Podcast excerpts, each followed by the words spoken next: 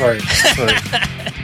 Those headphones look like, uh, like you know, I grew up with. I don't know if this version of a dad exists anymore for people, but there was like the one type of dad who at night would like sit in a big comfortable yeah. chair with, with headphones like that, like with some kind of bev slowly sipping, you know, like the it, quiet, isolated it's dad. It's funny you should say that because do you know what these really are? Can you see? Are they coasters or something? These are these are Grados, which are really nice headphones that are actually made in Brooklyn. Yeah. But these are Bushmills promotional Grados that I got I got for free. They're made with Bushmills oak barrels. That's perfect. So I nailed it. You did. You totally got it all together, dude. Yeah. They're a little bit too nice for for what we're doing, but hey, you know, I wore you see this shirt I'm wearing? Yeah, I do see that shirt. The owl. It's a it's a Kvelertak shirt. Okay. Which is a cool, you know, metally kind of hardcore band, I right. believe from from Finland. Where they're and, all from. Huh? Where they're all or yeah, the, all the, all the black metal bands, anyway. Bands, and I, I've been wearing this shirt. I'm on my third day. I know we're going to start talking about shirts again. This is how we started the last episode. But I hadn't realized. So I wore this shirt all day yesterday. And yesterday I had to welcome a few people into my home, such as like inspectors or people giving estimates, you know, like those types of people. And at one point I had heard something I didn't like and I assume I was acting in a strange way. And my wife came home right at that time, and she was like, "You looked so scary back there." and I, I forget sometimes that like that I'm sort of like a hulking big person with like a mustache and long hair in like old tattered black jeans always. And then I wear a shirt with this like, you know, eyeless owl like this huge shirt and then all of a sudden someone tells me they have to dig somewhere I don't like and I get this face. People are really scared of me. it, and I really just don't see myself that way. I truly don't. Like I don't understand that I have that kind of presence That's that hilarious. could actually frighten another person. I feel so gentle. Yeah, you are. You are. You're gentle. But they human. don't know that. No. Yeah. It's um I think it's cool. It's better than being the other way around, right? Were you ever scared of me? No. Is there ever a time that Sorry, I threatened Benny. you at all? No. I, I've been I've been in this racket long enough to to know a lot scarier looking dudes than you. Yeah, and and also to know that you know you can't judge a book by its cover. It's true. well, you found out you found out the fun way that guy like me give me an hour alone in New York City. I'm going to a diner. you know, I'm not going. I'm not going to the Times Square peep booths. I'm not getting drugs. I'm gonna sit, I'm gonna sit with some eggs. Yeah. Hopefully nobody else in there, so I can just, you know, sit there like an old man at the bar, just judging well, other people. And, so this is oh. what you know. I mean, this is can it can be a great advantage. I mean, really, it's kind of the optimal way to be, which is to be a big teddy bear who looks like who looks like a dangerous polar bear because you know people won't mess with you when you don't want them to, right? At that, that's actually not always the case. When you're in kind of like alpha dog scenarios where there's some alpha dogs around, right, right. Sometimes they go for the biggest target. Right. You know what I mean? The thing that looks the scariest to try to right. alpha the room. Right. So no, I've definitely been in those situations before too.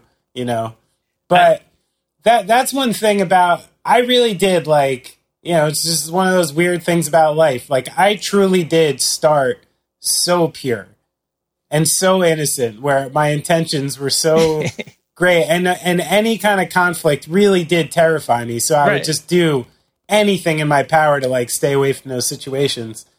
And I kind of almost like I had to like force myself into the world because of how much it like scared me. Like I almost literally didn't go on my first tour because of how just petrified I was. I wasn't excited as much as I was petrified. Right. And I had to like put myself in it and make myself do it. Luckily, I had some cautionary tales in like my family in my past that led to me going, "Yo, you have to do this." because the other road is bad. but like, so, and now here I stand almost 40 and I definitely got over like a lot of that shit just by pure exposure. Right.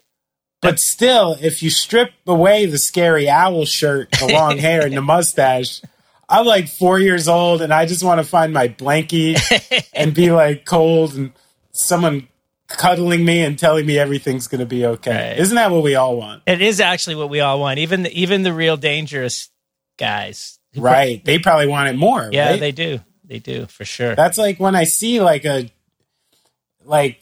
So I saw uh, an image the other day of like some random couple at a Walmart. You know, some old fucking flabby shit couple. Like I don't give a shit about these people wearing like Nazi uh, uh, face masks in Uh-huh. like a Walmart. what? You know? You yeah, yeah, swastikas? yeah, with a swastika on it, and you know Holy shit. like shit! obviously my you know, my instinct is like fuck these people to a point but then i'm like like what kind of like you just want attention you just want like a hug like what happened to you to make you have to go to a walmart and seek the validation and attention of random people or try to get on a viral video or whatever the fuck you're doing by doing that but the thing that's making you do that isn't a good thing it's like that's not like a a, a safe person. That's not a happy person. No. That's, those are bad, sad people. Yeah. That something weird probably happened to them. oh yeah. And I see those people, and I want to just kind of go up to them more and just be like, "Hey, you know, like let's take that off. Let- Let's have a chat." You know. but this is just me talking from the kitchen. If I actually walked into the Walmart and saw that shit, I might just go crazy too. You know, I can't. I can't guarantee my reaction is going to be this righteous. You know, yeah. maybe I'm just having a nice morning. Ugh. But say if I was in some traffic, it was hard to park, it was raining, I walked in wet or something, and then I saw those people. no, they they want a confrontation, obviously, which is kind of crazy because So, so what's the alternative confrontation I can give them? I mean, besides a, a pipe upside the head, that Yeah, yeah, yeah, like what- what okay, they so- actually deserve. No, no, no. This is this is. I've thought about this when this when this situation came up on the news. I was like, what could I do in that situation to be funny to make them look like shit?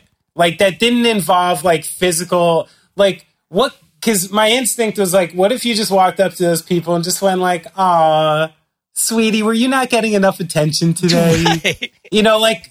Can you do that? Is that funny? that is the only thing you could actually do, and they're not going to get it, and they're not going to think it's funny, and it's not going to cure them or help them in any way.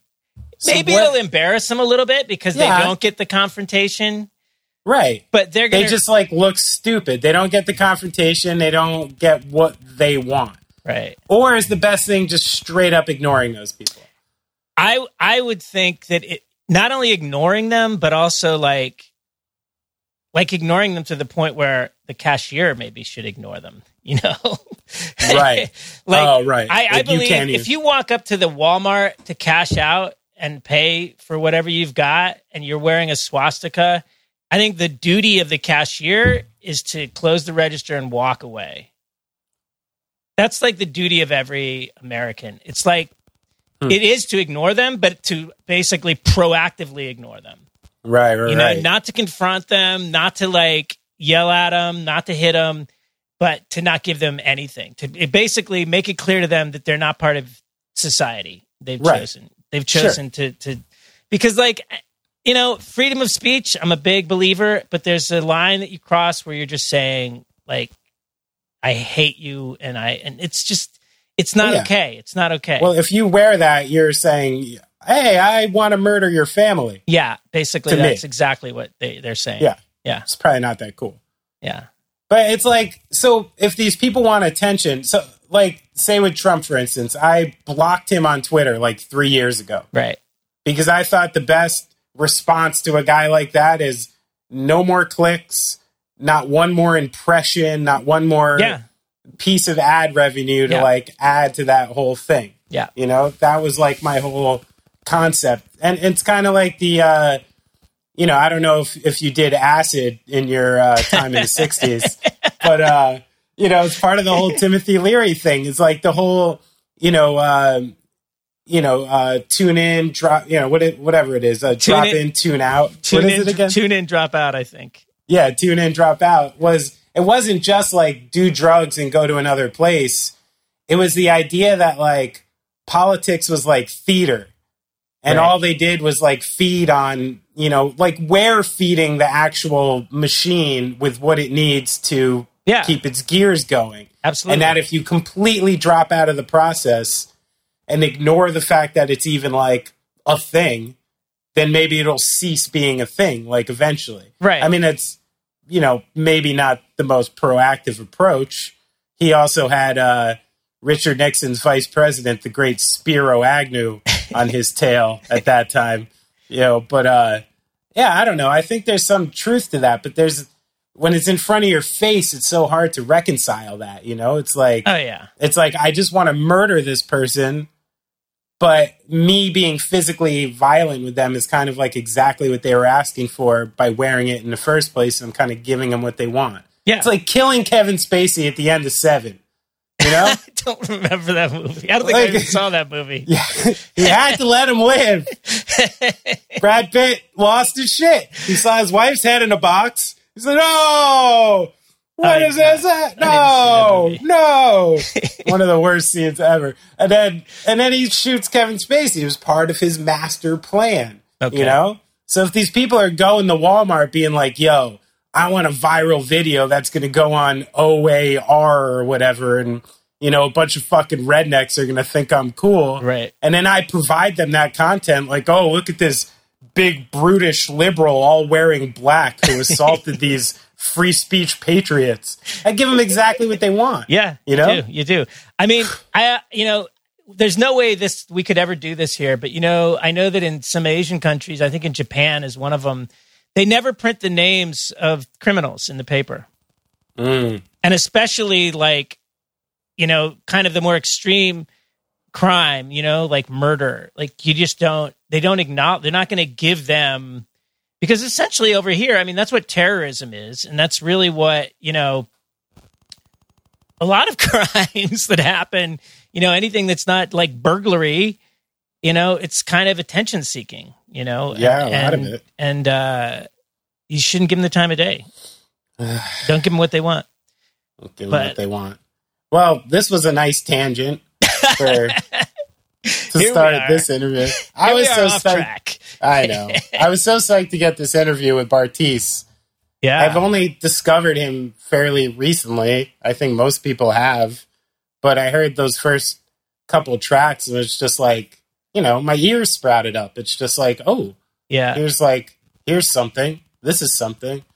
And then I looked into like his story a little and um really just like fascinating guy in a lot of ways, like the way he came up and the way he wound up where he is now and kind of his philosophy is real Oh, it's yeah. cool. It's it's like a mellow philosophy that He's I'm a pretty wholesome into. dude for sure. Yeah, Yeah. I'm into it. it. Sometimes we walk away from interviews and I'm like, I, can I just like keep texting this dude and be friends with him? yeah. Cause, Yeah. Because that was that was fun. You know, that Yeah. was a conversation I'd like to have again.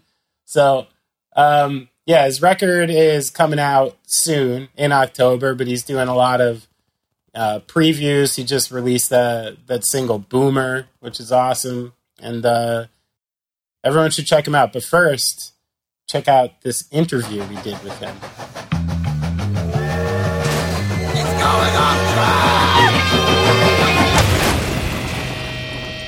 What you don't use aloe? yeah, dude, I'm a big Aloe fan. I'm down with Aloe. I'm a big Aloe fan. hey. Hi.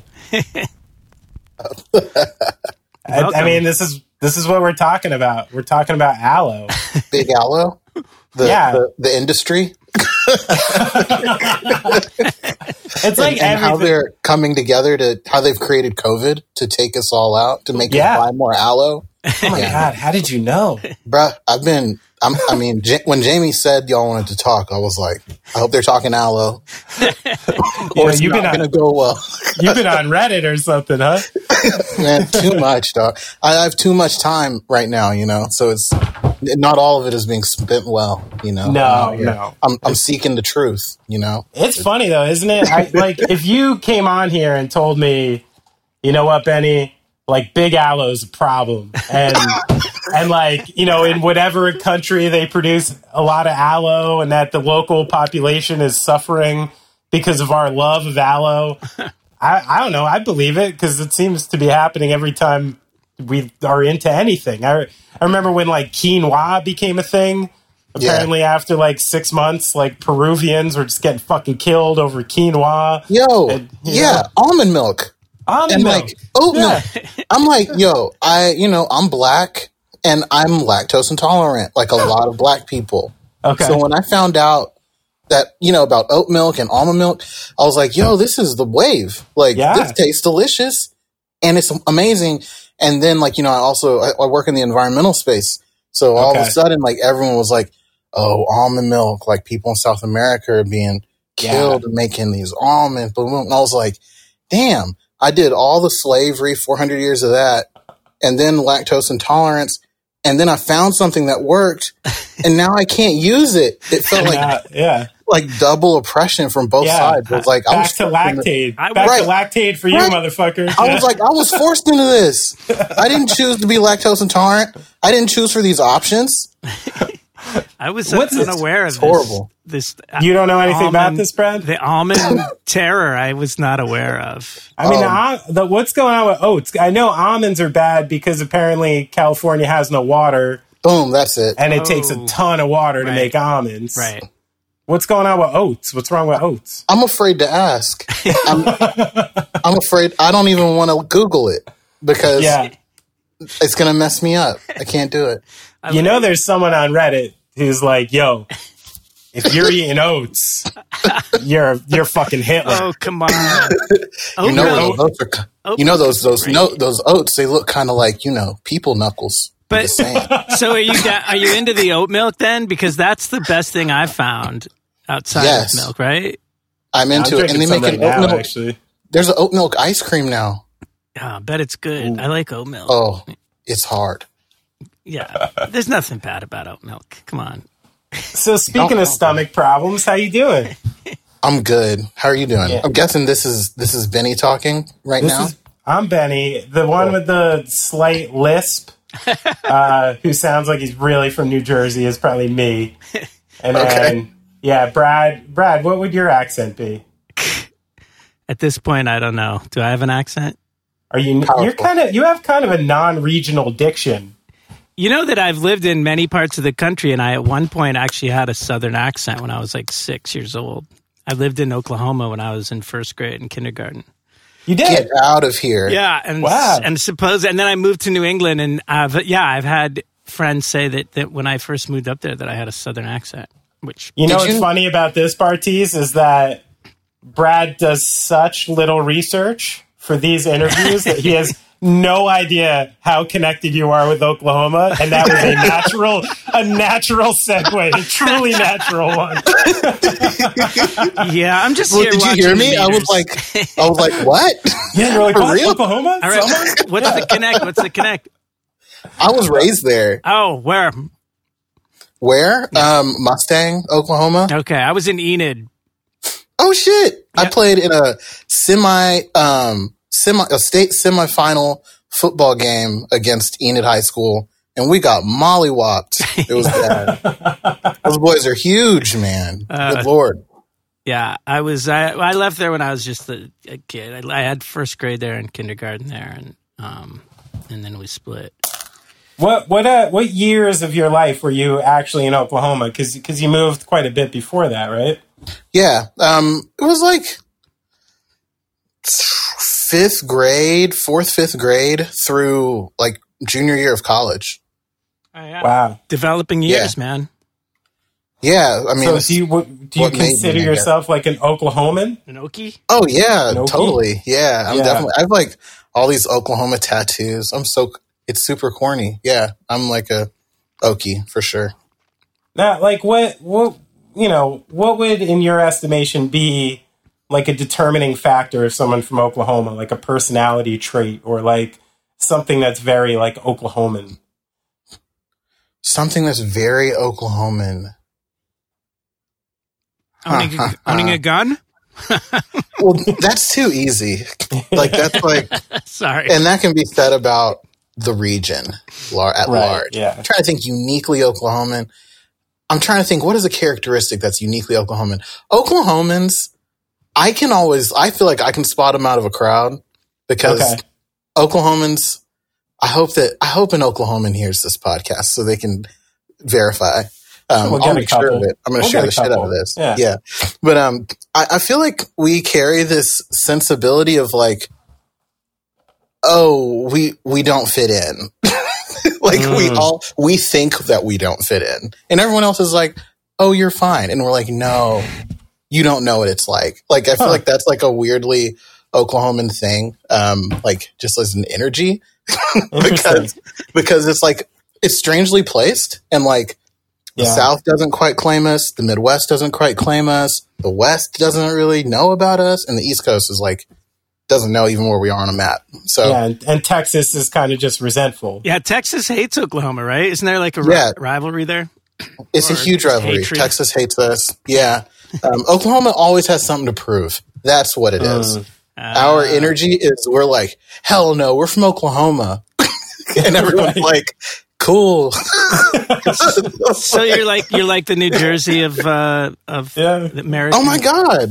that sounds right. Yeah, you're just That would- naturally defensive. Yeah. Yeah, we're coming out swinging like no reason, no reason g- needed. You know, that's really funny. wow, that's beautiful. I love that. It also makes me realize why I love Philip Roth so much. So it's beautiful, beautiful, pastoral. now, be- before you got to Oklahoma, uh, you you were you, you were part of a military family, right? So you, so you moved quite a bit. Yeah, I was born in England and moved to Germany and moved to Greenland and Wow. then I moved to the states and bounced around the states for a while and eventually ended up in Mustang. And do you like? Do you remember all that moving? Do you remember those places, or is your memory pretty entrenched in Oklahoma? I remember living in Europe. Um, You did? And people ask me like, "Oh, did that happen in England or Germany?" And I'm like, "Well, that's just that was all just a place to me." Air Force Right. bases are also their own little like insular like culture, like living on base I see. and all that. You know, it's like you know everyone speaks English and everyone Mm. is like very interna It's a very international feeling, though. Like you know, it's Mhm. a lot of different types of people from all over the world. Definitely from all over the states.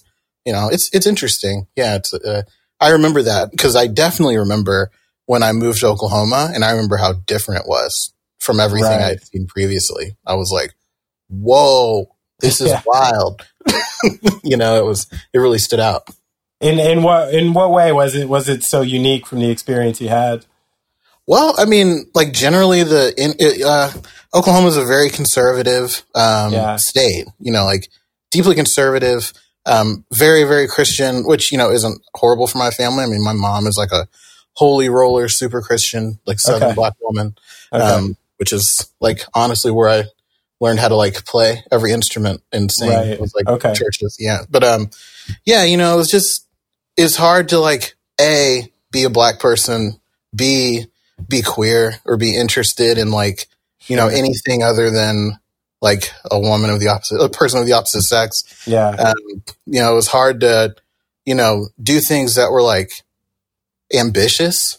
People Mm. would like try to smush you you know like as Mm. soon as you're like the black kid that's trying to do stuff like think back just shit happens to you you know you become like you know, I, I've known many people, some really close friends who were like run out of town for being great at football or being great at, you know, you're too big, too young. Like people pick all these crazy reasons to go after black kids, you know, and right. their lives hell. And it's really rough. And, you know, my, me and my brother and sister, you know, when we moved there, it, we just really like banded together and just like got through it, you know, That's And awesome. What what's the age difference with you guys? we're all two years apart. Oh, cool, perfect. Yeah. So that was us, us three, going to all those all white schools and just fighting kids and Yeah. and, and going to football practice. And my mom is an opera singer, and my and so you know she had us like singing, and she taught at the University of Oklahoma, the vocal department, and yeah, that was our life. It was an interesting period.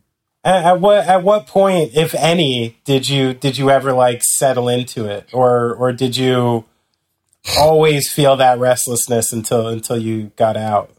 Oh, wow. That's an interesting question because it's not how you think. Like, I bought in immediately. Oh, I Like, see. one, like one thing that I learned growing up was like, I think I was always like a scared kid. Like, I was scared of everything. Mm. Um, so I got really good at just fitting in. So, like, if everyone was playing basketball, I'm going to be the best basketball player here. I'm going to learn Okay. everything about it and I'm going to play the fuck out of basketball. Mm. And, you know, that's what I did my whole life. Like, and when I moved to Mustang, I just had to like adapt and just play the part. And my part Right. was like Boobie Miles Friday Night Lights. Like, that was like who I was in my mind. And, you know, did all the, the church stuff and right. played ball and Well, then you would have been the preacher at Friday Night Night. Like it's not not booby. Well, I was like booby because I was I was trying to be cool, man. I was Oh, I like see. Okay. I was trying to be really cool. yeah, And yeah. but yeah, but and then like once I I got hurt in college uh, playing football, and I was like, this I really want to do music more, honestly, and Yeah. I want to know what it's like to be like a civilian and like not be Right. playing sports like every day for years, and I also knew that there was this other side of me that I was never in a place that I could let just kind of let go, you know. Mm. Um, and even though I always played music growing up, and you know, always had a lot of access to the arts through my mom, my dad's really supportive. You know, I just never let myself go there. You know, I just be like, no, you will literally get fucked up for being that person. Right, So- right. Yeah. So I just didn't until I, you know, got out, and then it was like.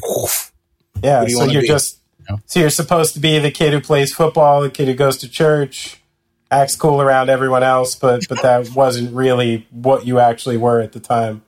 Yeah, and it's also like just scary as fuck. Like it wasn't Mhm. about like being popular. It was about like, right. Yo, people are getting tied up and drugged behind trucks until they die out here. Yes. You know what I mean? Like yeah, it wasn't about being cool. It was Survival. about like, Yeah, yo, surviving. there's like the Grandmaster Wizard of the Ku Klux Klan that lived in the acreage behind my house. That's like when I was a, a a a package helper for UPS. Yeah. This white boy I used to ride with. Every time we got to his house, he'd make me get out of the car and walk the package up to the door. Like it was a joke, you know? Like, Yeah, like thinking it was funny. Yeah, man, this shit was horrifying. Like the most traumatizing shit. And uh yeah, I really had just had to get out of there and just did whatever I had to do to get out of there. When I so I went to college there and interned, you know, I just busted my ass and when I got a little internship in DC, I was like, peace. I'm Yeah, out. yeah. and like started playing in a lot of bands. And then that was kind of how I wrote it. hmm Now, with that with that kind of situation going on in Oklahoma, what I- you know, I heard you were you were into punk and hardcore, went to shows, played in bands. Like, Mhm. how, how did you get uh, an entrance into into that world in such a Ah, this is so, okay. Yeah, this is so fun to talk about. Cool. So this is this is the cool part about living in Oklahoma, sure? right? Yeah, yeah. All right, all right. So nobody knows this, but Oklahoma has some sick ass musicians. Like Sure, yeah. some of the hardest. Like Garth, I li- I grew up on Garth Brooks Boulevard. Literally, Garth Brooks' parents live like on my mom and dad's street. Oh no Like, shit. Okay. it, like no shit. Gar- look that shit up. Garth Brooks Boulevard heading into Mustang Road. I grew up on that street, and fucking man, like great players all over the place. And like Yeah, even, yeah. even if you look out there now, you got like John Moreland, Samantha Crain, John Calvin Abney, like some of the coldest up and coming like folky country players out. And so like I Mhm. felt like I got to grow up around a lot of people who were just like really, really hyper musical. But we lived in a place where nobody thought you were going to go anywhere with the shit. So people Right. were just chill about being great at music. Hmm. And so you could sit down with some 60 year old redneck, literally just chicken picking the shit out of a guitar on his stoop and just be like, Hey, how are you doing that?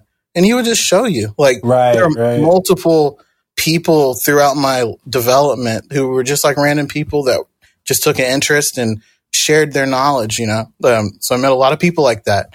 Um, That's awesome. yeah, like being around my mom and just kind of being curious, right? Um, and then when I got to high school, um, people started like joining bands and, you know, I, I was really into rock music, but I didn't see any other black kids playing like around Right. me. Um, and like right before high school, I guess like, I guess seventh, eighth grade, um, I was watching like TV, literally the corniest thing in the world, but I saw like at the drive-in playing on Letterman and I taped Okay. it. And Sure. like it was a rerun and I was like, "Oh my god, where are they One, from?" one arm scissor, I presume. Yes, it was. It was Yeah, the one. yeah. and um I like I found out they're from El Paso, Texas. Yes, And I was like, yeah. "Oh my god. What?" Like those those kids look kind of like me and they sure, all right. speak Spanish and they're like in New York City playing on Mm. television. It just like right, right. Yeah, my brain exploded and then like this dude showed me TV on the radio and that really fucked me up.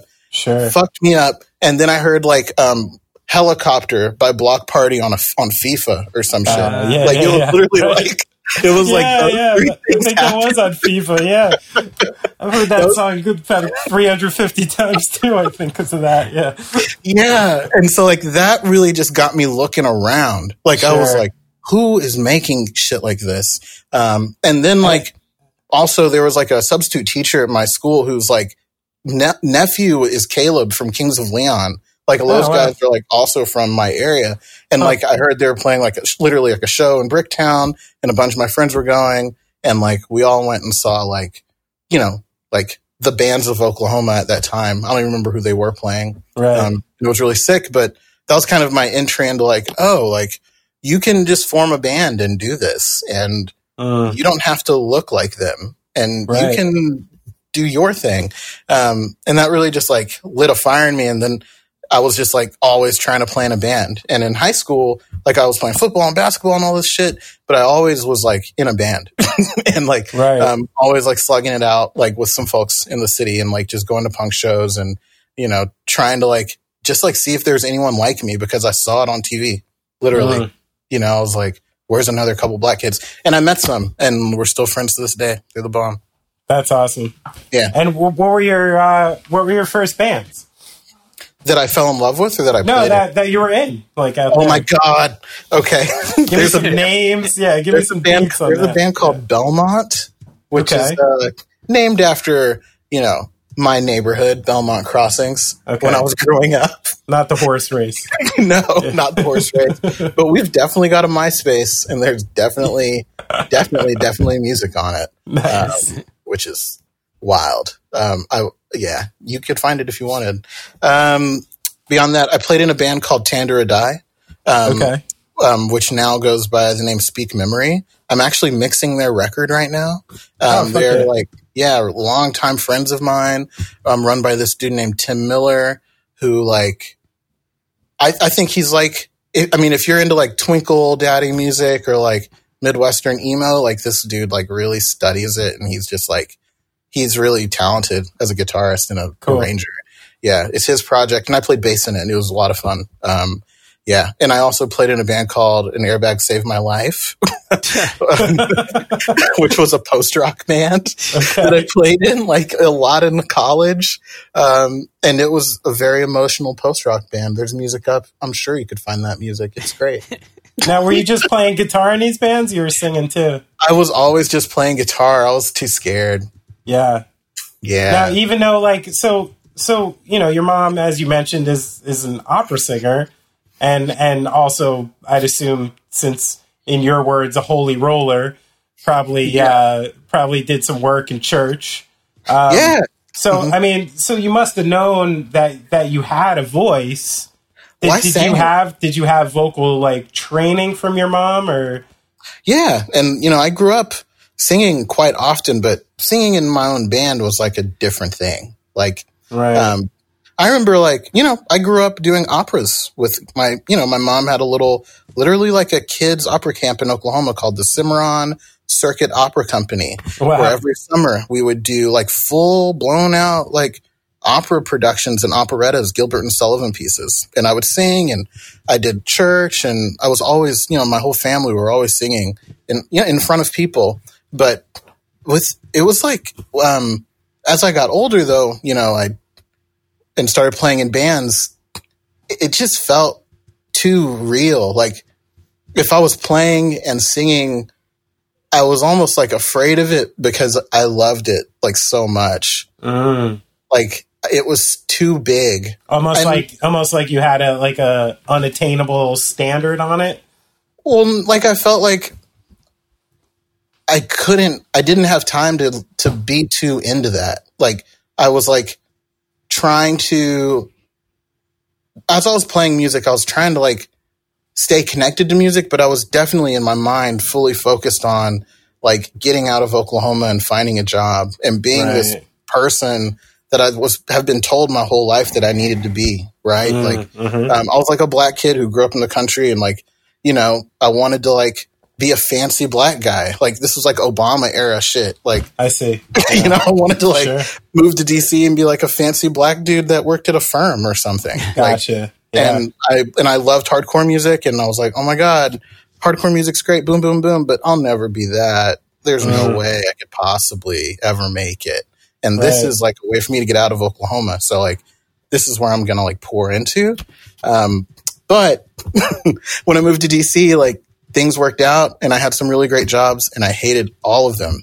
And I always wanted to be in a band. And and what kind of work was it? Like like are you an academic? Like what what kind of stuff did you get into? No, actually, um, my first job, um, I was actually like a technology policy lobbyist. I worked on net neutrality. Um, oh no shit. Yeah, it was really awesome. It was a good experience. Yeah. Um, I worked there and eventually worked at the FCC. I was the deputy press secretary there Wow. doing like, yeah, a bunch of their net neutrality work with Tom Wheeler, who was the chair when Obama appointed him. And wow, very and I- interesting. yeah, and and I and it was funny. Like I chose DC because of that work, but I was also like, oh, there's bands there. I'll always Right. be able to kind of like find a band. Um, but I had a really hard time. Like I couldn't find anyone to play with, and I felt like starved, like kind of creatively. Wow. And and I hated my job. I hated it. Like I was like, I thought this was going to be fulfilling, but the only thing I want to do is play in bands. wow. So I'm going to move to New York and play in So- bands. So you finished. So you finished school. You finished college, and Yeah. and got a background in that. Went to DC and kind of tinkered around with it, and it just you just knew it wasn't right for you. Like, like Yeah. pretty early on. Yeah, it just didn't feel right um, at all. And I always knew I wanted to play in bands, so um, eventually, so I moved to New York and still worked, but music became like the focal point, really. Yeah, that's crazy. Yeah. And uh, and what what uh kind of stuff did you fall into? And uh, where were you in Brooklyn when you were there? I was in Crown Heights. You're in Crown Heights. Yeah, And uh, Um, yeah, right what was Nose that Train. like for you? Connecting yourself in, in Brooklyn. man, it was like half of my like record coming out is about this moment. Like when I Hmm. moved to Brooklyn, I had never, for one, I felt like it was the first decision I ever made in my life that was totally mine. Like, oh, cool. Yeah. you know, like it wasn't like, oh, I'm going to DC because I got a job and it's the next thing. It was like, I don't want that life. I want this other life. Mm. I want to try it. You know, like it, I felt responsible for it. Um, and then when I got to Brooklyn, and I'll be honest, like it was my first time living in like a all black and like super pro black like world.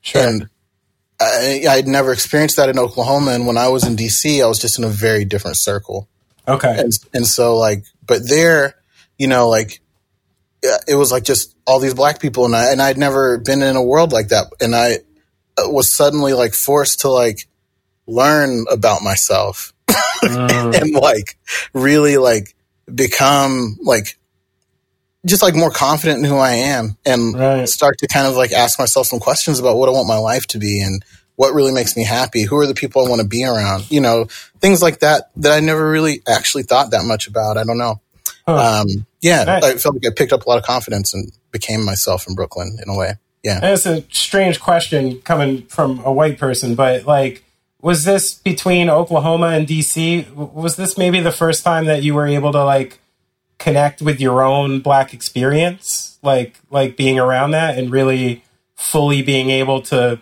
kind of let that free in an open area like that? Yeah, yeah. Okay. It was like I think of it as like an actualization. Right. It was like, oh, oh, it's okay to be this or to, you know, and that's when I was like, okay, I want to front a band now. you know, right, right. like- like my own Wow. fucking band. and then, uh, and, uh, and dude, and I fucking, I played in so many bands in New York and it was like, I just got to really grind and I needed that, you know, like yeah. to just like play like four shows a week and Sure. practice all the time. It was just amazing. Well, it seems like you need to work hard at whatever you're doing, which is, you know, a good good quality to have. Um, now, I heard you say one quote when when you moved there and when in the attempt to go solo, you said, "I had to say goodbye to being so precious, and I had to say goodbye to that version of me." So, so what exactly were were you letting go, and like what exactly were you like coming into? I feel like that's so, yo, you did your research. That's great. Um, damn, you got me. Um, but no, I feel like when I was coming out of that, I, I had always had this idea of like who I was supposed to be, right? Right. Through like just growing, you know, whatever. Um, Was that from then- family or just the Oklahoma thing? Was was there pressure from when from your parents to kind of I think comply I, a little bit as well? Well, I think I was like, I'm a person that puts a lot of per- pressure on themselves. Mm-hmm. To be honest, um, like you know, my parents have expectations, and and I have my, you know, but I think I have my own, and I think those drive me more crazy than anybody else's. I To be honest, Yeah, yeah, um, but um, yeah, you know, I feel like I just had this idea of what I thought life was going to be and who I thought I wanted to be. And when I realized that wasn't what I wanted and that I wanted to move and kind of pursue this other like world, um, I had to say goodbye to like, the, honestly, like wanting a lot of shit that it just didn't make me happy. Like Mm. wanting a lot of like, oh, like I don't need to like, you know, stunt on, on, on niggas to be like, I don't need to like be cool. Like, right, I don't, right. I don't need to like, you know, I don't need to play the role. Like, I see. I need yeah. to just like, I need to like make myself happy.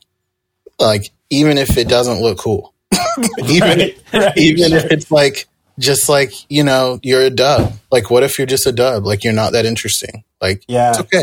Like, you got to say goodbye to being so precious and like caring about these things that aren't really serving you, you know, and that was kind of what that was all about. hmm that's awesome. I mean, that sounds sounds really cathartic. Almost the things you you went through in all these places, uh, and it's nice to hear like music and and you know performance and art being so connected to a personal experience because so often you know it's about the end game and it's not really about the process so it's honestly nice to hear that it was about the process um you know i had i have to bring it up at least once no when you played football you were a free safety and a wideout so Yeah. you, you got burners huh like like Oh man, I used to be, I used to be able to get out. I was, yeah that's what i'm saying I was a great athlete. Yo, I was a great athlete. And it's so weird because like, I like, uh, I, there was a time in my life in my early twenties when I seriously was bummed that I was not playing football on TV. Like I remember thinking Right. like, damn, I could be, I could be playing for blah, blah, blah. Why am I wasting my time in school? right so dumb, man. Like, yo, when you were getting out of high school were there like were you were you being looked at by colleges and stuff like that Yeah, I mean, I got Yeah. a scholarship to play football at Emporia Okay. State University. I went, Yeah. I went there and played, and then I didn't like it. I got hurt, and then I was like, oh. I, and before I went to, I, I went to Emporia State for a girl, which was, you know, not smart because I turned down like a, some better schools, okay much to my parents, like, what the fuck. okay Um, but anyways, I like, then you know, I planned to transfer to Oklahoma and play, you know, walk on at Oklahoma or get like a gray shirt there. Sure. Um, but then the injury was, I don't know, it was just time. I was like, no, I don't want to, I don't want to go there. what what kind of injury was it my knee, I've like a, I've got a bad knee, a right knee. Um, my ACL, I've torn it, and my MCL, I've probably torn it twice. Shit. Um, yeah, so I've got a bum knee, um, a real one that I can't really fuck up again. So, yeah. Young man with a bum knee. Well, yo, for real. well, you're getting bigger and bigger, man. Once your shows start popping off, you got to make sure that you're not doing any full on split dives and uh, cool jumps on stage. You know, that's an easy You know- way to fuck it up in some in some flat shoes. You know, Man, real talk. That's that's so real. I know I'm gonna throw my back out at a show, and I mean, like it's yeah. gonna happen. this It's is from I experience. I I've seen. Yeah, I've seen men creeping up into their 30s trying to do some. I've seen, let's just say this. I've seen a lot of guys holding guitars complaining about like shin splints and shit like that, you know? So just, yeah, just keep that in mind now. Benny, Especially Benny, with his knee. you're, knee of you're hanging out with some some wussy players, dude. Oh, Oh, that's you weird. never, you never had a shin splint when you were in the goops, Brad? No, man, come on. and if and if I did, I wouldn't admit it. How's that? Well, yeah, because this is New York City in like the 80s. You were probably so high on cocaine that you didn't even know how your body felt, Brad. ah, Nah. I'll uh, I'll let the fantasy. I'll let you live that fantasy. Your voice just got real jumpy when I said that. um, but so anyway, Barty, so you're down in DC now, right? And, and you told me you're in the uh, the U Street district. Yeah. So what? So Um, what no, brought it's you back to DC? I mean, we were you Yeah. were just in New York, and you'd found yourself, and you'd found music. So what happened? Yo, okay. So this is when I, I got, I think I got smart, like out of nowhere. Okay, I, I feel like I really like, I got smart and I was like, yo, I don't think if I stay in New York, anyone's going to hear my music. oh like, wow, there- I was like, hmm, hmm. Like, I know a lot of great bands. Like, I know some incredible bands. I know some players that are so good. Like, anything they touch, it seems like they can write a hit song. But nobody's going to their shows. Right. They're not right. selling any merch. right. And, like, they're ultimately pissed off and frustrated. And I was like, every time I'd go on tour, I would meet all these bands that were like sometimes more talented and sometimes not, that just kind of built their lives differently around their music. You know, mm-hmm. like they were like, mm-hmm. hmm, they're like, yo, like, I can't spend twenty two hundred dollars on an apartment. I'm gonna spend seven hundred dollars on an apartment Right. and live in Valparaiso and tour all year. Mm-hmm. and, and it worked. And like Sure. when they come to New York, they sell out. And I was like, I gotta leave and like Wow. build this elsewhere in a place where maybe someone will see me. So Like, how much time yeah. did you put in New York? I'm just curious.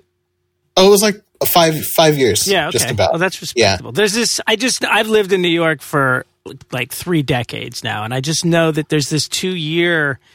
There's a two year mark where a lot of people who can't handle it leave. So if once you pass that, you could handle it. So you you could handle it. You just had reasons to leave.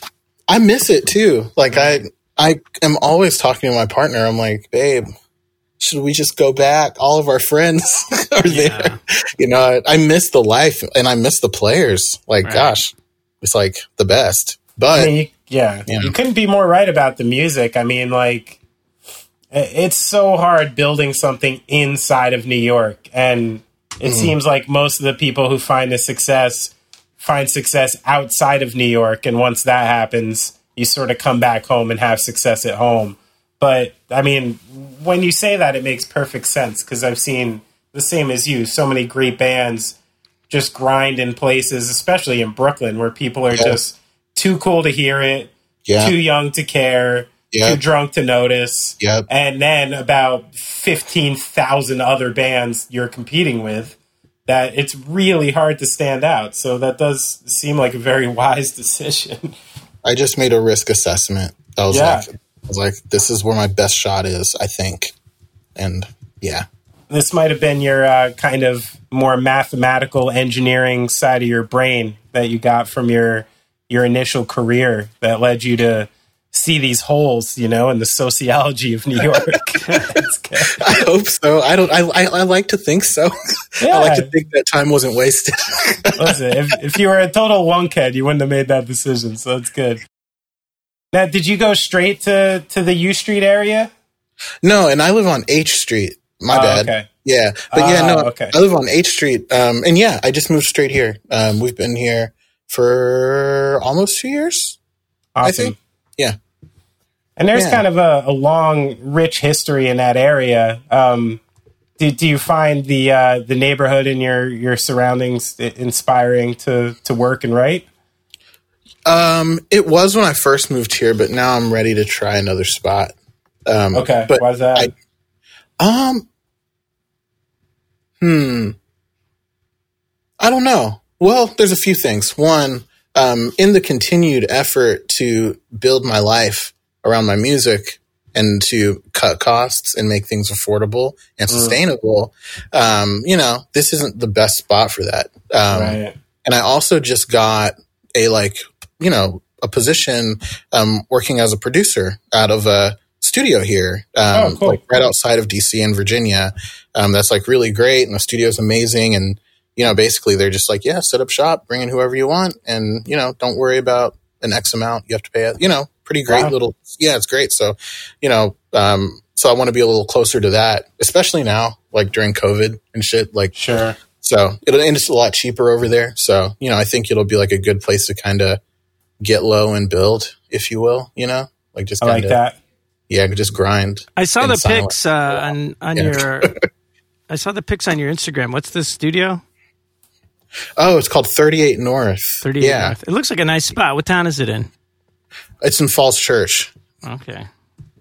Yeah, it's which is like right. It's in that Nova area, like right outside of DC. Right. really right. close. Yeah. Brad, did you approve of the gear? I didn't. I was. I was going to say this is for. I have a question for Benny. I was just wondering what uh, what the console is. Um. So downstairs is an MCI, Ooh, a 500 series. It's cold, bro. nice. like it's beautiful.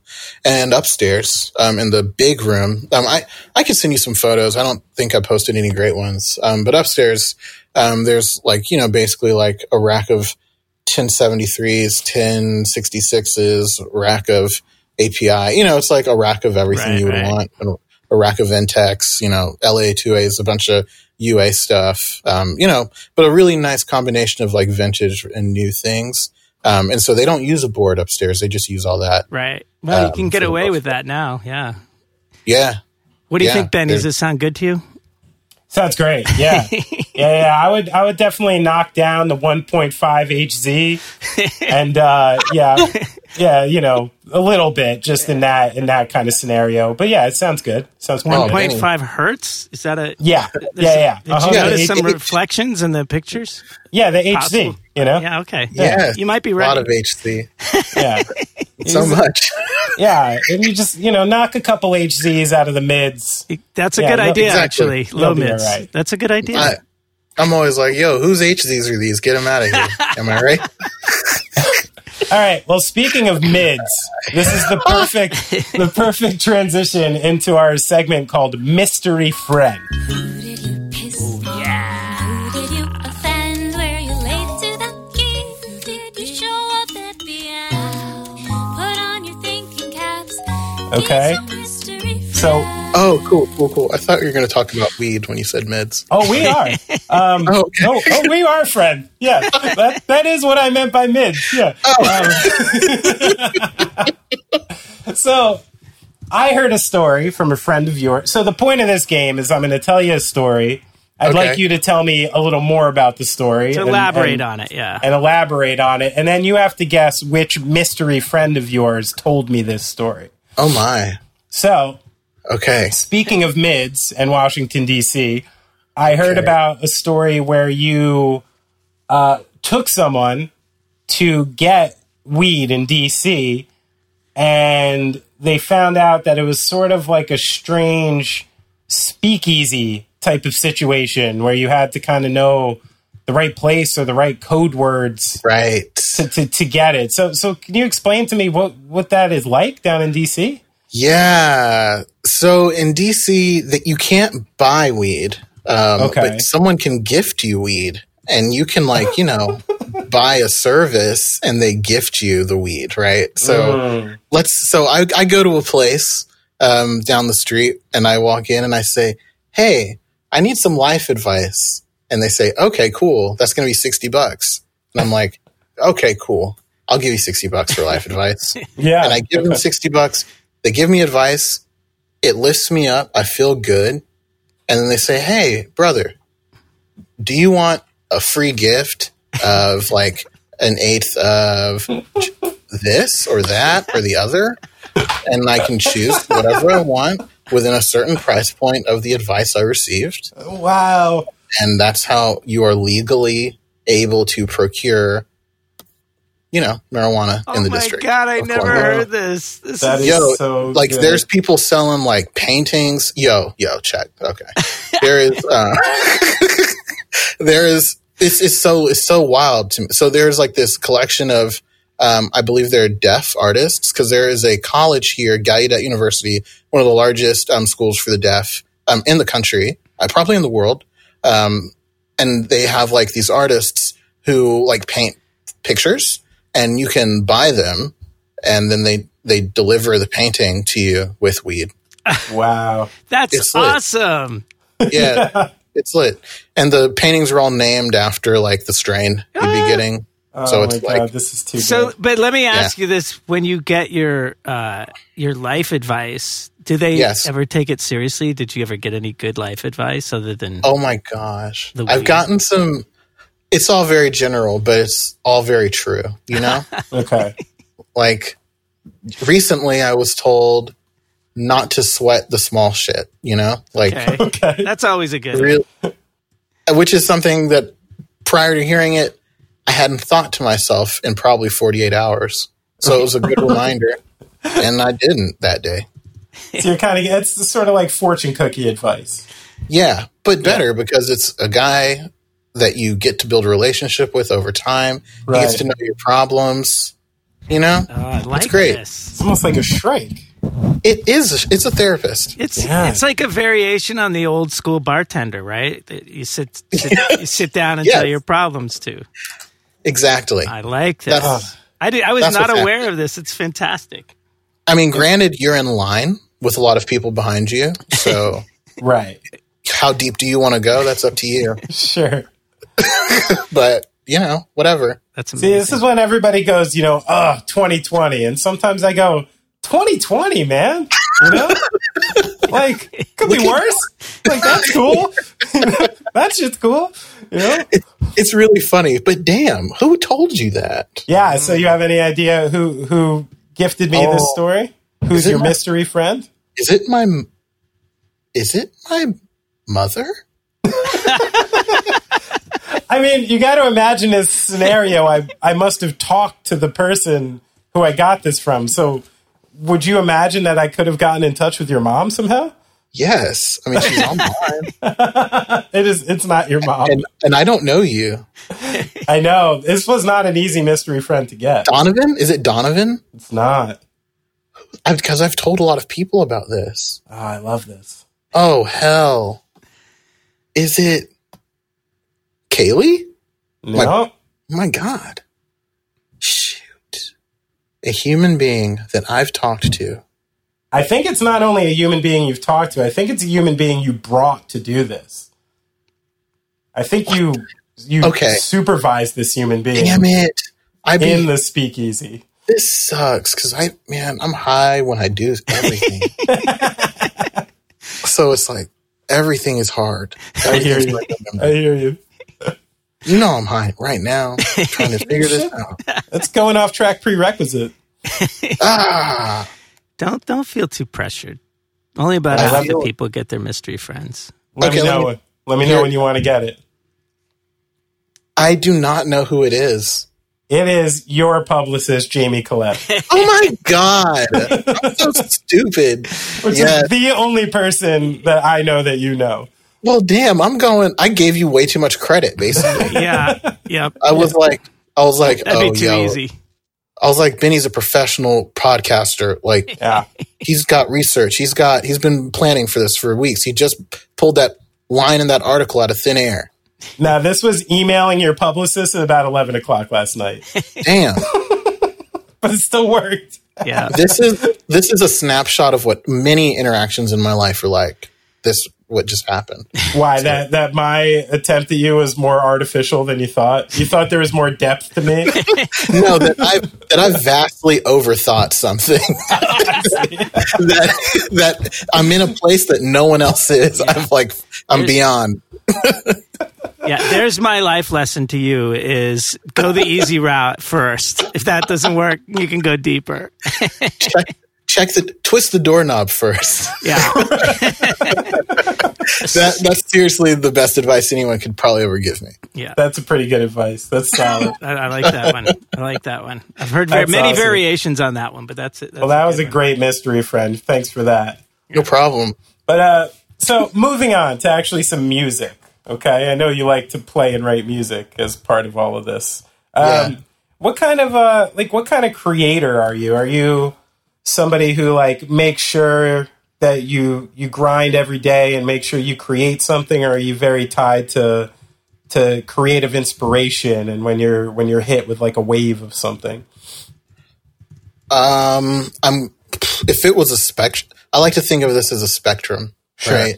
Like, because I definitely have element. I do some of both. I'm I'm a planner. Like when I'm about to go make a record or record a record, I'm pretty like technical. You know, Okay. I'm, I'm pretty like, all right, cool. Here's the timeline. Here's this. Boom, boom, boom. Like I need to have a strategy for the record. Okay, Um, but if I'm just um, like day to day um, writing music and just kind of like trying to just be creative, Mhm. um, I feel like I'm I'm an inspiration searcher. You know, I that's that's where most of my music comes from. Definitely, it's rare that I think up a whole song.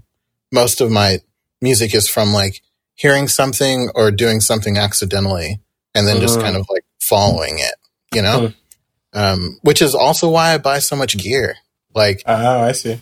yeah, like I I love synths, I love guitars, I love basses, I love drums, and it's it's literally like I just need to like hear something different so I can just go down the pathway, and I can't imagine it until I hear it. So I need to have things to make sounds with. hmm That makes sense. Anything like outside of, you know, other artists or gear that you use for, for inspiration, like, uh, you know, film or, or things around the city or anything like that? Um, honestly, um, I love horror movies. Nice. uh, like um I, I love the drama and I love the sound the like the, Yeah, the sure. the drama that sound can bring It's something about it uh, you know I've always loved it Huh. um and so I would so I mean and, uh, yeah I love horror movies awesome. and I and I'm often very inspired by them um how they can you know make hyper real scenarios feel so like much like it could happen to you. Like I, I feel something about that is always kind of been romantic to me, like Huh. and kind of interesting. I've always like played with that idea, and yeah, so I think that's always been very expi- inspiring to What's me. a Mhm. what's a favorite film? Recently, a film that has just stood out to me. It's not even my favorite, but it's one that I come back to a lot for inspiration. Is It Follows? It Like- follows. Yeah. I don't know if you've seen it or Mm-mm. heard of it, but Mhm. it's um it's awesome. And it's it's not the best horror movie, but the way that everything is set up is, and shot and how sound is used in the in the movie is just like freaking it's so scary. Right. right. well, that's Like- the thing about the genre is like every now and then you just get one that comes out of like oftentimes out of like a low budget, but they just do something weird or twisted. Mhm. Um, and that's when it's amazing. I'm not a big horror film guy, but yeah, I do like it when every now and then when you get one of those just totally amazing Well, I feel like accidents. I horror feel like. Yeah. And I feel like that horror is like a, it's like a, a, a genre of films where people are trying new shit. You know, like yeah, Right. yeah. it, it feels experimental to me, um, which is maybe why I'm so drawn to it because I'm, I'm not, you know, yeah, it's Well, feels I, kinda I think it's because it's dismissed. You know, it basically it's Yeah. like it's utility. It's utility film. It's like how you know all you need to do is make a film that's going to scare teenagers, and then once you've done Right. that, you're free to do like whatever you want. You can do crazy shit. You know what it is too? It's like I think horror is like what say you're going to choose to play metal for a living. yeah, You know you know right off the bat that you're foregoing commercial success. You know that like you're not going to be mainstream and you have your niche. And I think, you know, in horror it could be the same thing where you know, people you know like you're not you know, this isn't going to be Top Gun. Right. You know, this Well, isn't going to be like you you know that you're losing the mainstream anyway. So it maybe gives you more room to to move around inside of that space. Right. Mm-hmm. Well, Yeah. also the fact that it, maybe it's not taken as seriously in Hollywood for that reason. That Sure. yeah, it gives you some freedom, right? Yeah, I mean, it, it's like you know before, uh, you know before, you know a certain time or place. If you were in a hardcore or punk band, you were basically making a decision that you were never going to be very commercially successful. Right. Like that was literally a, a focused decision you were making about your own life, and of course, you're going to give less of a fuck if that if that's the case. You know. True. Yeah. that. you know all about that. So with all the you know instrumentation you use and how much you know how to play yourself, where where do the uh, where do the songs begin? Like on which instrument? And yeah. Um, I'm I, I'm a guitar player primarily. Like I would say that's probably the instrument I'm best at. Um, so most things, um, most things are there uh, of the things I've written and recorded of late. But new things uh, have, have largely been written on synthesizers, um, mostly synths. Um, Cool. Yeah, which is weird because I'm not I'm not a keys player by any means at all. okay, But it's it's inspiring to just honestly like having all those patches. Like, you know, guitars like you can make sound a lot of different ways, but like something about synth- synthesizers are pretty fascinating. the last few years has been pretty fun, like getting into synths and um, definitely like on that last project I did, um, the national one, "Say Goodbye to Pretty Boy." yeah, um, that song, I mean, that whole record I recorded like this time last year. Um, and it was mostly like, you know, a drum machine and a couple of polysynths and, and Ivor Rhodes piano. It was, you know, that was mostly it. very cool. Yeah. What's uh, does- what's an um, inspirational synth for you? Like what what do you like to monkey around on? Ooh, um, I love Pro- Prophet Rev 2. Nice. Um, you know, the Dave Smith Prophet, I think is like, I'm a huge James Blake fan, like Right. massive. And, you know, I just loved his tone. And when I found out that he was playing Prophets, I was like, oh, I want one. and, and that was it. and it's, yeah. hmm But yeah, sorry, Benny, to answer your question, yeah, most songs start with like guitar and a, and a melody, um, or a synth and a melody that I'm singing. Mhm. And when do uh like when do lyrics come into play with your writing? At the very last minute. Okay, very last. So you have melodies worked out, and then you you you fit the lyrics into it afterwards. Yeah, I feel like I'm just freestyling every time I sing the song until I write it. Like, and it's literally like everyone in the studio is like, "Okay, so are you ready to replace your scratch lyrics now?" And I'm like, "Yes, I'll make some decisions now." I put it. I just don't want to make the decision. It's so hard. Choosing lyrics is so hard. Yeah, yeah, yeah. That, I I don't I don't ever want that pressure. I, I kind of hate it, but it's Yeah. fun. Every Yeah, time I hear it back, I'm like, "Okay, cool." You know, Right, but, right, right. but it's hard to let them go. Mm. Yeah, and I, I noticed. Um, I watched uh, you doing a, a live a live thing on uh, New Noises. I had never heard of it until I saw you on it, and um, you were talking about the drummer and some of the musicians in the group you were playing with that, that you seem to be playing with a pretty long time. Um, how do you go about uh, f- finding or keeping like a consistent group of musicians to play live? And, and is there a group that you always use? Yeah, that's a good question. Um, I mean, my pro- this project is like fairly new Mhm. compare compare like when I stack it against the people in my band. Like I, I know them from before, you know, like previous projects. Right. Like Carter, my drummer, when I first moved to New York, um, he was in the first band that I played in, and he was literally like 19, 18 Oh, wow. at the time. He had just moved up from Vegas. Oh, okay. He's like such a character, man. yeah, yeah. and uh and he just shredded drums Cool. and i was like man i'm keeping you in my back pocket like one day we're gonna be the thing you know me and you kid. You know that was the energy. And and and then that band was it was good um but we didn't really do much and it broke up and he got me in another band and you know and that's kind of how i met everybody. Like i could tell you everyone's origin story i won't but um basically yeah we just met through bands and you know, playing a lot. My bassist is this guy named Brian D'Amelio who recorded the band I was in, Stay Inside, for the first record we did. And Okay. I was just like, whoa, you're a, a great engineer. and uh, and we just stayed in touch. And and I was when I was wanting to record another thing, I was like, dude, I want you to help me do it. And our friendship kind of grew from there. And he's been playing bass for me ever since. And but I have like a big network of players. You know, like I've played in so many bands, and like literally the first like handful of shows, and even now, like I kind of just put the call out. I'll be like, hey, everyone, like. I'm playing like these dates, like who's free, like you know, um, and everyone's just like, "Oh, I could do it if Dan can't do it," and da da da da, and and that's kind of how it works out. It's like a big family, which is like how I'd love to keep it. You know, Yeah, sure. Mhm.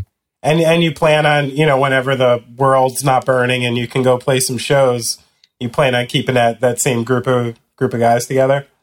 yeah. I mean, I hope so. Um, Right. You know, I would love to. And man, like yo, like the way I see it is like I know in my mind, like there are people. Shit, who knows what's gonna happen? I've been in bands before. you know, like people Right.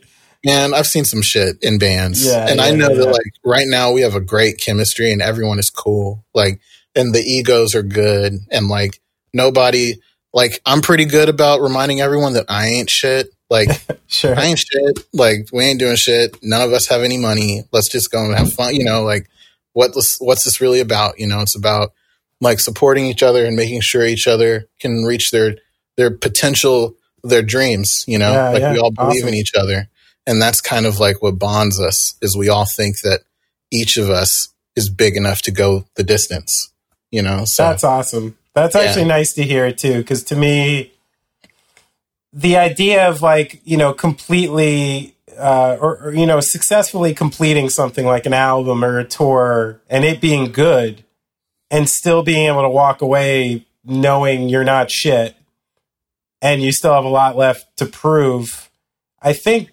is one of the things that makes like good artists great.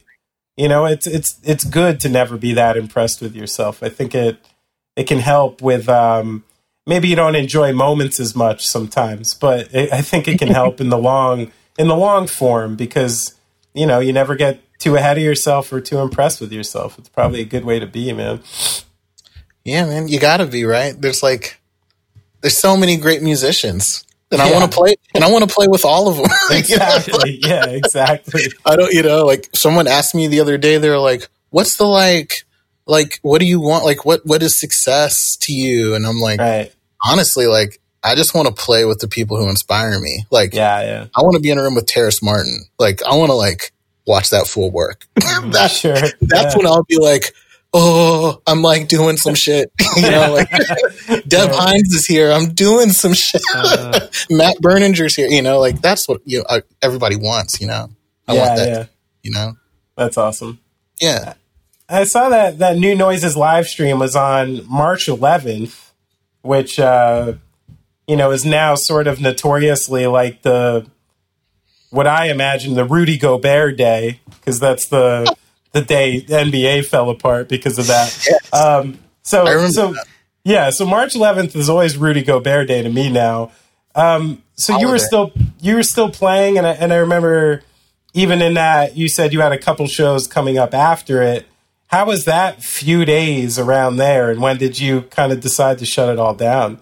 Oh my god, it was so scary. Yeah. We were so excited to be doing that that WNYC thing. You know, Right, like yeah. I was so excited, and I, I was also like, oh man, they're definitely going to cancel this, right? Because right. I feel like shit's really going to pop off, but it hadn't quite. And we had the show the following day at the Sultan Room, which was a place that like is a really cool club, and like I really wanted to play there. Yeah. And, you know, being real. And I, you know, there was like multiple threads about should people cancel? Should we not? Yes or no? Everyone was like, oh, we've got hand sanitizer. And I was like, okay, like, let's just do it.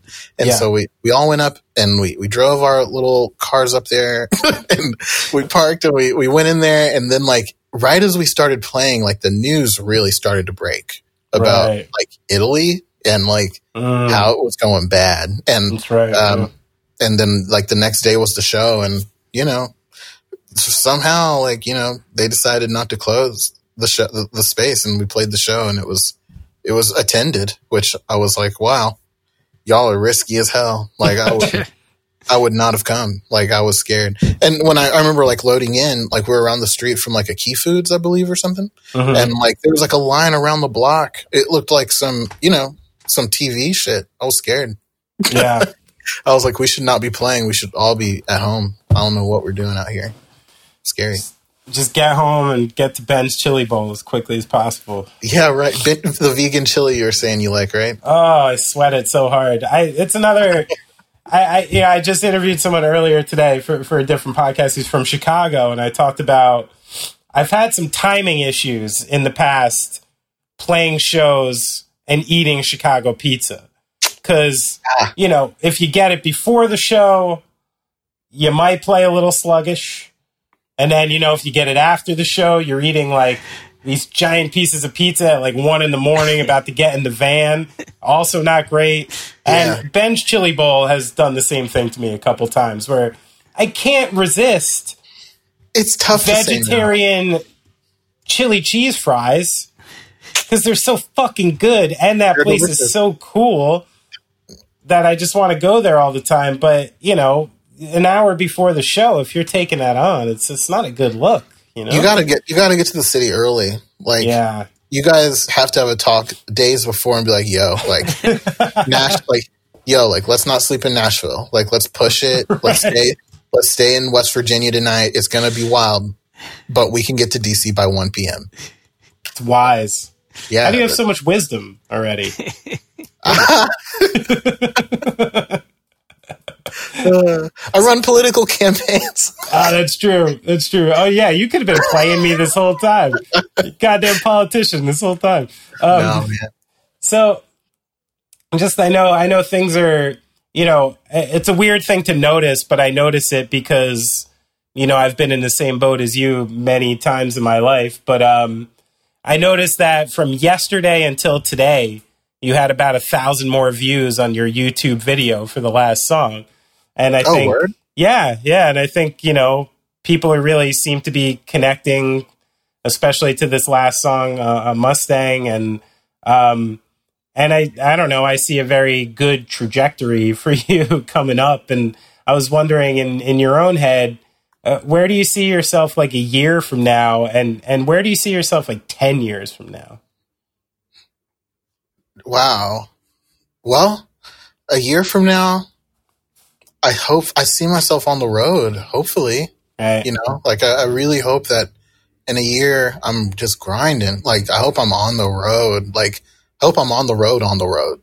right, right, right. yeah, not like oh we're doing a weekender. Like I Mhm. want to be gone. and, yeah, yeah, you yeah. know, like I want to hit it hard, and you know, and I hope I can do that. Um, so yeah, that's what I hope in a year, and and I hope that you know in that time I've you know released some music that people continue to connect with, and um, I hope that it, it it it catches. You know, I hope people like it. Um, this is the first time anyone's ever really listened to my stuff, so it's unique. Um, Ten years down the road, um, I mean, I'm still kind of like, I'm pretty normal. Like I, I want to have a family and I want to have kids and get married. And, and I like I see that as something that is really important to me, and so Awesome. I I, want to have that, um, and I want to be doing I want to be into that, you know, in that ten year mark, and and I also want my my day to day to be centered around music, like whether that's going on tour for four weeks and I'll be back for three weeks, or maybe or I'm like you know producing a band and then I'm going to go on the road for a week and a half. Like I always want that balance of like producing and um, making music, um, but also like touring and like writing my own stuff. Mm. Um, yeah, I want it all basically. Yeah, awesome. and that's basically like the the ethos of my music. Like I always thought you had to choose something. Like you have to be this guy or that guy. You, you know, black kids can't have it all. You- Mm. You have to choose something or you'll lose everything. Like that's kind of the fear we have, right. which leads to a lot of people choosing things that aren't for them. And sure. you know it's it's fucks with your mind um and so you know my music and everything i do is all about like i want all the shit like yeah. i want to i want the money i want my friends to eat too i want to get married i want beautiful kids i want a big ass house i want to cut a bunch of records and i want everyone around me to do well and uh that's kind of the goal That's, I mean, it's beautiful and it's and it's totally attainable, which is awesome. You just gotta fucking keep that knee right, man. You know, yo that's you know that's why like producing in a studio is very important like stay I on your feet, dog. You'll be all right. stay on your feet. I gotta stay up, literally. Yeah, Yeah. yeah, No, see, I just gotta like have a couple huge songs, and then we just buy a whole new knee. That's know? it. Like, Yeah. give me a whole new joint.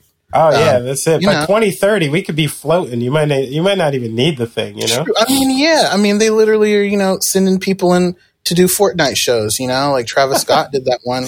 I could do that. I mean, Yeah. well, speaking of the modern age, though, I I got at you a little on Twitter today because you you made a post saying how sometimes I'm going to quote you, okay? Because because Brad's going to love this too.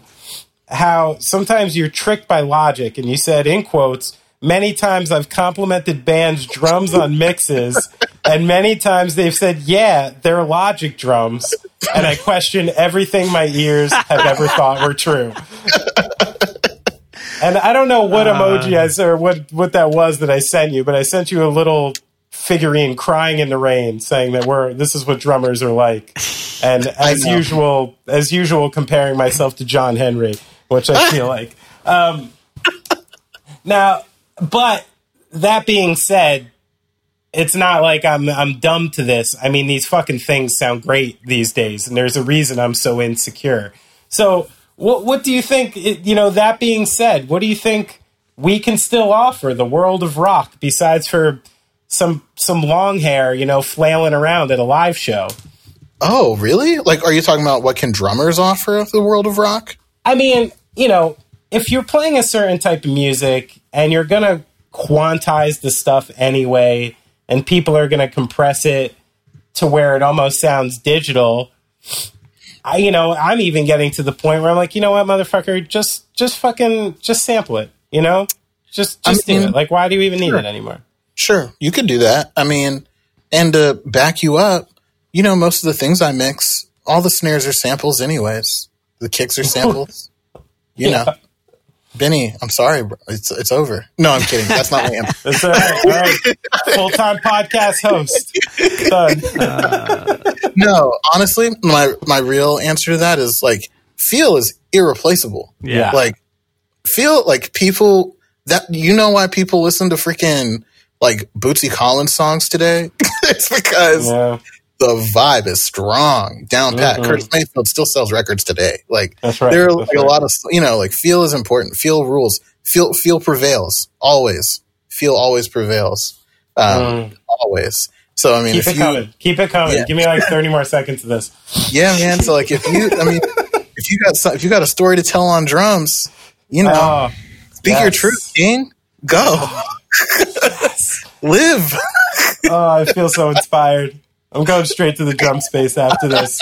And you know what I'm going to do? I'm going to play ahead of the click and I'm going to play behind the click just to mess with these damn robots, you know? Yo, build your own. You don't grid. know how to push the track, dog. You don't know how to do it. Build your own grid. Sucking. This is your life. you are your own grid. That's the that's what it is, dude. That's it. You That's are the grid. t-shirt. Skynet. Be your own grid. Yeah. yeah, that's yours. That's yours for free. Care of going off track. Thank you. That's the merch now. Be your Yeah. own grid. Marty Strange. No. and nobody bought any of his music. Was it. Yeah, yeah, yeah. uh, so what's up, man? You got you got anything else for us?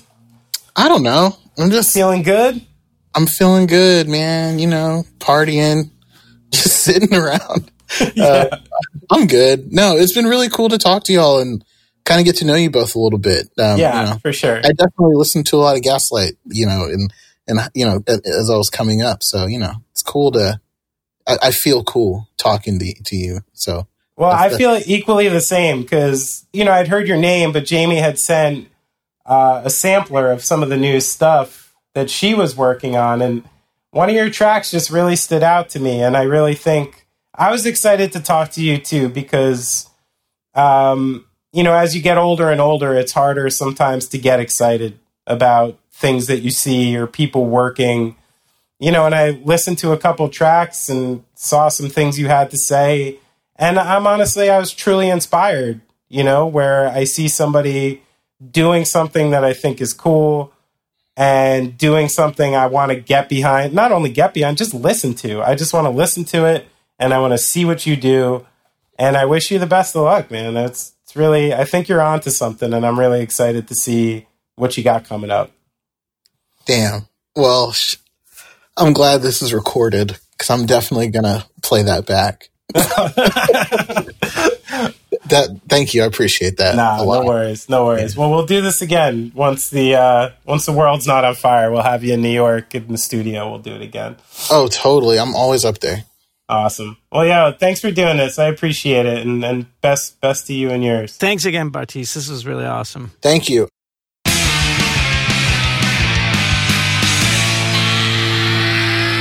Okay, Artis. That was fun. Yeah, that was refreshing, man. It's like, you know, I feel like a lot of times with these, most of our interviews, it's like we are almost, we know what to expect, sort of. You know, we know so a lot of these people, obviously, you, you or I know personally, or we definitely know where they're coming from. You know? Yeah, sure. Um, and this is really cool because, I mean, I feel like I'm talking to a fresh faced kid, you know, Right, who's really right. got something to say for real. yeah, yeah, yeah, yeah. Yeah, and it's coming from, I guess, like finding someone who wants to create from it coming from such a real place feels like unique and authentic these Right. days too. You know, like it seems like a lot of people's intentions are all wrong Yeah. going into music sometimes and what they need to do and you know things have been shifted so much towards like a live show and and kind of some flashy other stuff you know where you might focus on your t-shirt you know before you're really focusing on your song or something so i like it needs to get back to this root Yeah. which is the fact that like the song itself is the thing driving the entire ship Yeah. and it's something like people seem to forget so when i see someone who's just like trying to really pull the meat out of it find some new directions to go really has something to say it's it's refreshing and it's nice. And i i'm really excited to hear the whole record and what he's got coming for him. And and like i said in that interview i don't know if i said in the interview or i said it to someone i was talking to um i heard some things in like his voice where i was like oh this voice can go like a lot of more places than i've already heard it go. You know some voices you hear and you're like okay this is the way this person's voice sounds. Yeah. This voice I hear, and I'm like, oh, he could go even lower if he wanted. Right. He could go even higher if he wanted. He could go longer if he wanted. So that kind of gives like his future some some breadth and like Right. where it could go. Like I don't even know because I think he could pull off some some interesting shit. You know. Yeah. He seems to definitely be. He's got variety to his tastes for for sure. And what about getting weed in D.C.? That was didn't know it awesome. like that. what? That was so funny. so silly. I gotta, I gotta, I know. I'm trying to think if I know anybody who still lives in DC. I know a lot of DC area people, but I don't think I actually know that many. I definitely don't know any weed heads that still live there. That I mean- that's a great story. it's just these weird like in the last like 10 years since some states have decided to like decriminalize and have their own ways of selling it and apprehending it like the whole weed thing is like the wild west right now Yep. like yep. no one knows like i don't even think cops know they're like can i do this right Do now can i not this guy? yeah it's like confusing. I remember when Colorado first went legal, the I, I don't know what he is, the head of police or sheriffs or something for Kansas was just basically like, hey, we know like you guys are legal, but they're just cruising right back into Kansas and like Right. should we be arresting them or they like needed some federal guidance on the Yeah. issue and there is none. Right. Every state just has to fend for themselves with that, which is a good thing. It's the beauty of America, but I think it's time we had some federal laws about weed, you know? Different ones. yeah, it's probably time. I think it's time. if I It's can watch weed. These fucking little kids pour all over themselves naked in their Jeeps, Ugh. pounding 150 white claws. If I have to see that shit again, like, tell me that some weird little kid can't go smoke a joint and listen to Dark Side of the Moon on the beach. You know? How's, how the fuck is that worse? Jesus. Drives me crazy. Watching these people drink themselves to death. You Yeah, know? it's definitely worse. It's far worse Come for you. on. Come on. Remember that, Ah. kids. Choose weed over alcohol. You know, if we only voted in a really uh, liberal president for eight years, maybe we would have had legal weed federally by now. Oh, drop the ball, Baracks. That was your fucking shit. How did we not get weed in that eight years? Not cool, man. Not cool. Not what I voted for. fucking droning motherfuckers, no weed. Bullshit Uh, fucking party line. so Bartees is on uh, the internet. yeah, all you got to do is put an underscore in his name, Bartees underscore Strange, to get him on Instagram and Twitter. Yeah. and he's on Facebook with no underscore. So yeah, check him out. He's he's a refreshing dude. That's what I will say. I would say so too. And the record Live Forever. That's the record. Live Forever is out October 2nd on Memory Music. Yeah, but check out yeah the two singles that I was listening Yeah. to that he just that just came out are really awesome. Yeah, I think Mustang and Boomer. Mustang, yeah, Yeah, great Um, tracks. yeah. This That Mustang track is killer. Yeah. Really. he's got it going on. He's, you know, like you said, it's he, there's people that do music because, and he's even basically this is what he says in the interview. You know that they do it because they have to. Right. you know what I mean? Like, Yeah. like yeah. if they don't do it, they don't feel right. And he's one of those people, and it and it comes through. So Yeah, I think that's one of the reasons I'm like, uh, yeah, fat and pretty crazy right now, actually. I'm just not playing enough music, you know? yeah, dude, It's the the downside to being a drum set drummer, you know? yeah, I need people. I need other people to do it. I can't sit You're- in my house and punch on pads and feel accomplished. I you're need you're a pack You know? animal, Benny. I am. I am. I'm a collaborator. I don't like I don't like being out in the lonesome. Only when I choose to be, you know? All right, well, soon enough, Yeah. soon yeah. enough. All right. So Or not soon enough, but hopefully soon. yeah, we'll see. So our Patreon's been fun. We've been posting some Yeah. secret videos. I posted my defense of Radiohead. I don't know. I, I'm assuming Fat Mike's never going to see it, so I'll say whatever I want on there. You know, I think that's a cool thing about the Patreon. It's like a blocked little world. It's a safe space. yeah, I can say whatever the fuck I want in there. Those are people literally paying Yep. To get out. Like that, that's a free forum. I could get raw in there. They're your fans. They want to hear All the, right. hear what you get to say, dude. I'm gonna start getting dirty then. start saying what I really mean. You know, not this censored, The real Benny will come Yeah. out. unfiltered. You can hear our uh, our interview with Alex Jones we did last week. Oh God. No, No, sorry, I, I'm can't. I'm throwing that one. Just, just kidding. Just kidding. Wouldn't do it. I can't. I can't talk to people like that. No, no, that's not this kind of show, man. We're here to talk to people that we want to hang out with.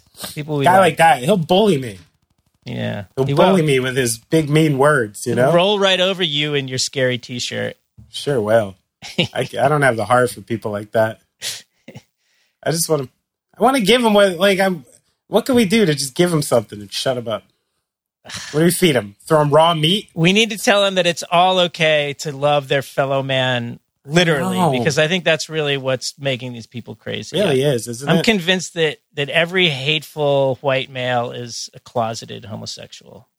I'm really, I really fully, I'm Yeah? not joking. I'm not trying to make fun of them. I just can't figure out what could possibly make you so angry or so like upset about other people's behavior if it wasn't that you yourself were just not getting what you really wanted. I mean, if you ask me, and I think it's a narrative I can't understand why people don't talk about enough. It's because they are fucking. They're just all religious. Yeah, well, and and they think that whatever is happening right now isn't even this is not the end game this is like a small blip in their Well, fucking they- spiritual journey. they- so all they have to do while they're here is ensure their passage to another place. Some political party has given them about three things that if they hold really tight to their heart they'll ensure their path to heaven. So it's all just like this selfish i'm out of here in 30 years anyway well, and not, fucking dude, behavior. Not you even that. The It's real horseshit. zealot, the real zealots are, are waiting to be raptured. They they want to they want to hasten the end of the world. Are you kidding? me? Right. Yeah, they want it even faster. Bring it on. Yeah, they're no better than the forty virgins. You know, I think Muslim 72. extremists. 72, I believe. Is it seventy two? I think it's 70. I They think had to the up it. 70s. Yeah. It used to be forty, Betty. thousand years ago it was 40. When they were trying These to- kids these days needed 72 to blow things up. This is bullshit. Yeah. All right, we got to get out of here because this is this is going into like Gone too far off track. All right. Well, thanks to Bartees. Sorry for for derailing spewing the, the verbal this. diarrhea all over his intro Um, and outro. and and and as far we got a couple new patrons. Thanks. Uh, I don't have your names in appreciate it. front of me, but you you rule. Welcome to the club. And um, and also thanks for the recent Venmos that we got. If you want to send us a tip on Venmo, it's at off track. Um, yeah, thank you. We, we've got a lot of really helpful, gracious people. It's true. It's quite nice. I appreciate it greatly. We are filled with love. You keep us going. All right. Thanks, Brad. We'll see you next week. Have fun up in the mountains, wherever you are. Oh, I will.